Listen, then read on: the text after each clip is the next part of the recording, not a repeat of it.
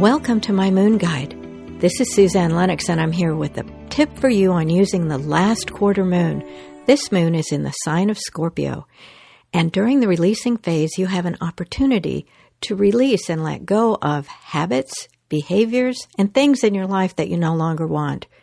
Since the moon was in the sign of Cancer when we had the full moon, we're kind of under that umbrella of Cancer. And that means that during this time we have an opportunity to look at those things that have to do with that sign. So those are things like mother, home, nurturing, feelings, emotions, our attitudes about being in human form. You might look at your release list if you did one, and if you didn't, listen to the podcast I had for that full moon. It was, I believe, the first one for the year. Go ahead, listen in. It's just three minutes, and you get an idea of what a release list is. So if you have one, and if you're thinking of releasing, let me tell you what the quarter moon helps us do. The quarter moon is the time when the sun and the moon are at 90 degrees from one another. So this is when you look up and see the moon as a half circle in the sky.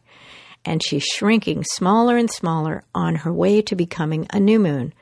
But for now, at that 90 degree angle, we have the opportunity to use the dynamic energy of this configuration to break a habit.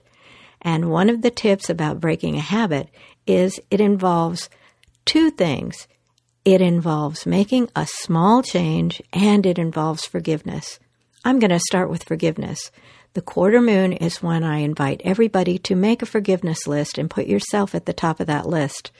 So, with this thing about feelings and nurturing, it might be a good time to forgive yourself for maybe not nurturing yourself enough or for feeling that you weren't nurtured enough. Also, the Cancer moon has to do with your own feelings and emotions.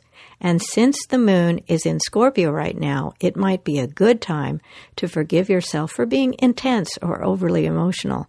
And of course, you might want to spread it out and find somebody else you can forgive for being intense or too emotional. Those are some ideas for that forgiveness list that contributes to being able to release.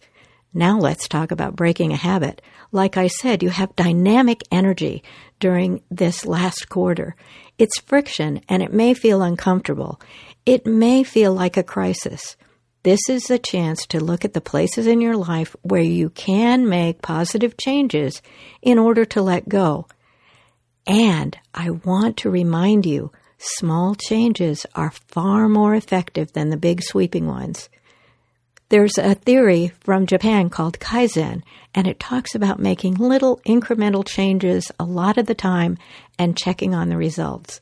So during this releasing phase, I'm going to encourage you to make a small change that contributes to breaking a habit that you're ready to let go of. That's my quick tip. Remember to listen in again to My Moon Guide and check out mymoonguide.com. Tell your friends if you like it. Bye for now.